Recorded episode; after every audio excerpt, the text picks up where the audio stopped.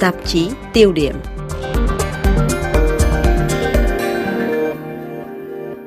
Ngày 22 tháng 10 năm 2022, bà Giorgia Meloni đã được chỉ định để thành lập chính phủ mới sau khi Thủ tướng Mario Draghi từ chức.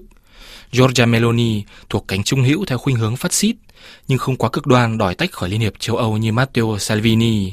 Đối với Trung Quốc, bà đã tỏ thái độ dứt khoát về con đường tơ lộ mới, nhưng phải đến cuối năm ngoái, tuyên bố quay lưng với sáng kiến vành đai và con đường BRi của Tập Cận Bình mới được đưa ra.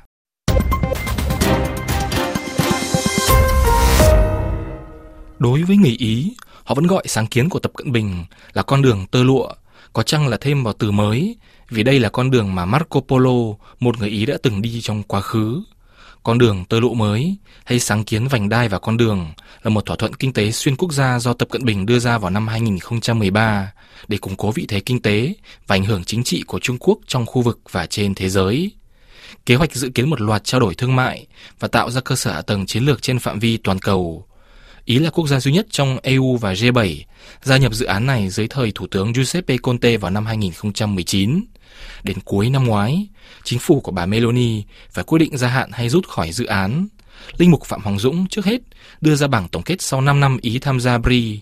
Cách đây 5 năm, khi chính phủ của Thủ tướng Conte ký thỏa thuận gia nhập sáng kiến vành đai con đường của Bắc Kinh, họ hy vọng sẽ có sự gia tăng đột biến về đầu tư tài chính trên đất Ý và về giao thương giữa hai nước.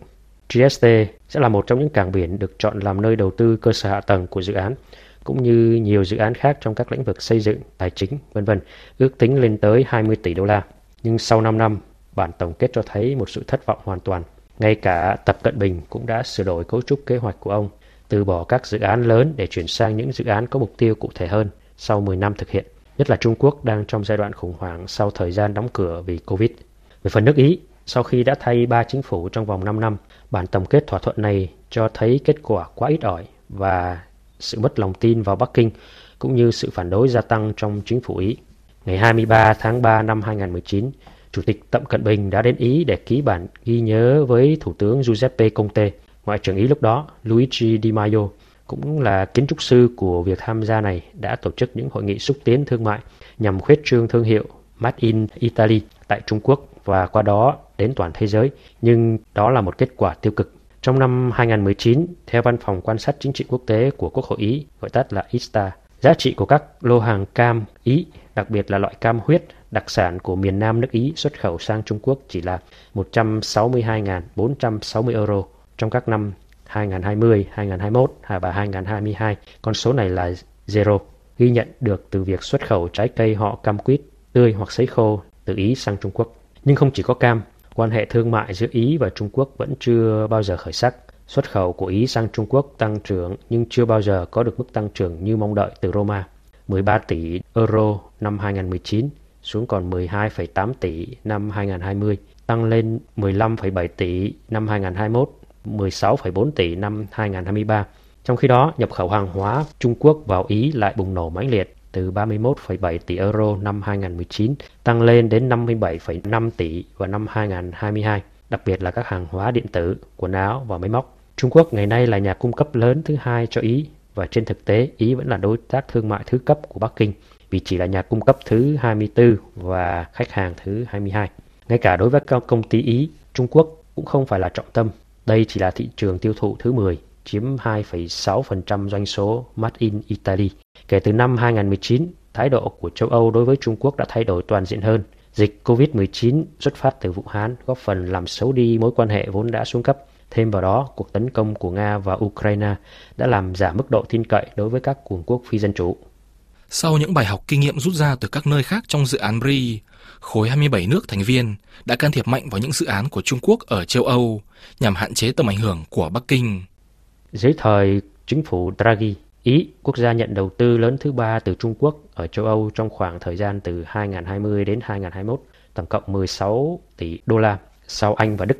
Nhưng nước này đã ngăn chặn việc bán cho Trung Quốc công ty hạt giống Romania Verisem, công ty chip Npr ở Milan và công ty Friulian của tập đoàn Anpi Avion, chuyên sản xuất máy bay không người lái. Tiến độ đầu tư của Trung Quốc đối với cơ sở hạ tầng châu Âu cửa ngõ vào con đường tơ lụa không còn tiếp tục diễn ra nhanh chóng như trước nữa. Bắc Kinh đã chiếm phần lớn cảng Piraeus ở Hy Lạp và khoảng 10% năng lực vận tải đường biển của châu Âu, chìa khóa thực sự của thương mại quốc tế, nhưng hiện chỉ được chấp nhận như một đối tác thiểu số.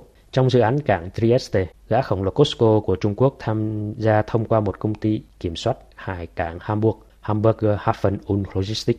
Công ty Đức này kiểm soát 50,1% nền tảng hậu cần cảng Trieste. Dường như số mệnh cuối cùng của dự án sẽ nằm dưới sự kiểm soát của China Merchant Marine, mặc cho sự can thiệp của chính phủ Đức tại Hamburger Hafen und Logistik, nơi người Trung Quốc chỉ có nắm giữ 24,9% cổ phần để không có quyền phủ quyết.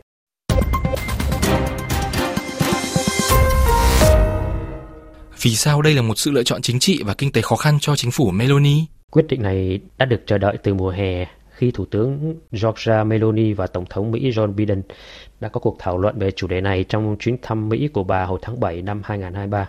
Ngoại trưởng Anthony Tajani giải thích rằng thỏa thuận đã không mang lại kết quả như ý mong đợi, trong khi Bộ trưởng Kinh tế Giancarlo Goretti đã nhiều lần nhấn mạnh ông không đồng ý với tư cách là thành viên chính phủ.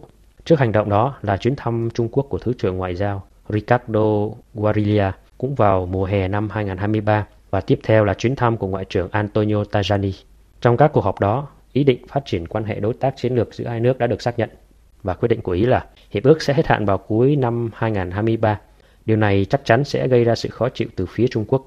Quyết định này đã được đưa ra ngay sau chuyến đi của bà Giorgia Meloni tới Hoa Kỳ gặp Tổng thống John Biden. Dù Thủ tướng Meloni không nêu rõ lý do của sự lựa chọn này, nhưng vì lợi ích chính trị, chính quyền Mỹ đã làm rõ quan điểm của họ. Ý sẽ quyết định xem có nên rời bỏ hiệp ước này hay không và khi nào. Tuy nhiên, rõ ràng là ngày càng nhiều quốc gia trên thế giới đã đi đến kết luận rằng các thỏa thuận với Trung Quốc là nguy hiểm. Hết lời dẫn.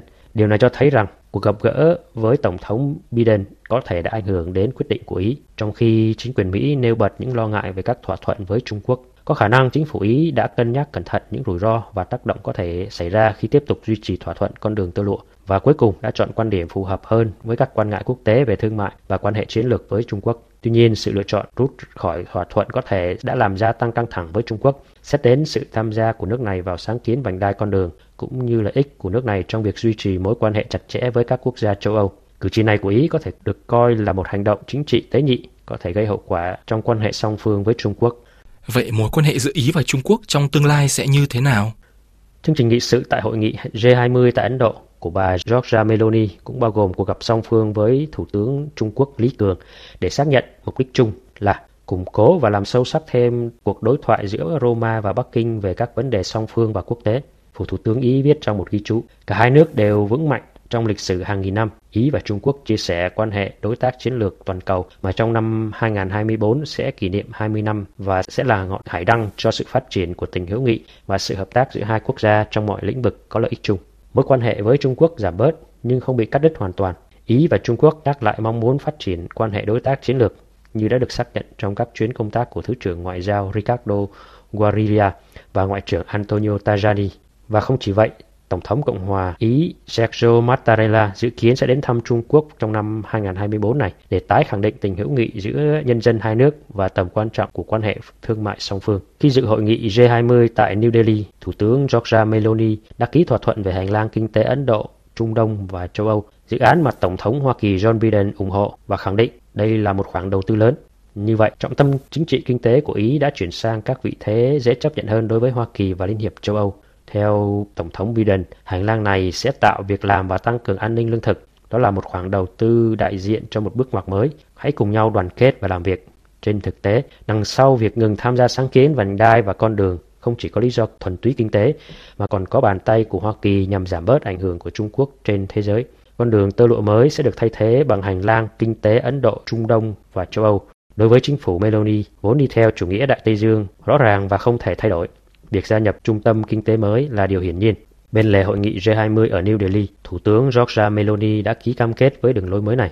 Ngoài Ý và Mỹ, thỏa thuận mới còn có sự tham gia của Ả Rập Xê Út, Liên hiệp châu Âu, Ấn Độ, Đức, Pháp và các tiểu vương quốc Ả Rập Thống Nhất. RFI tiếng Việt xin cảm ơn Linh Mục Phạm Hoàng Dũng đã tham gia chương trình.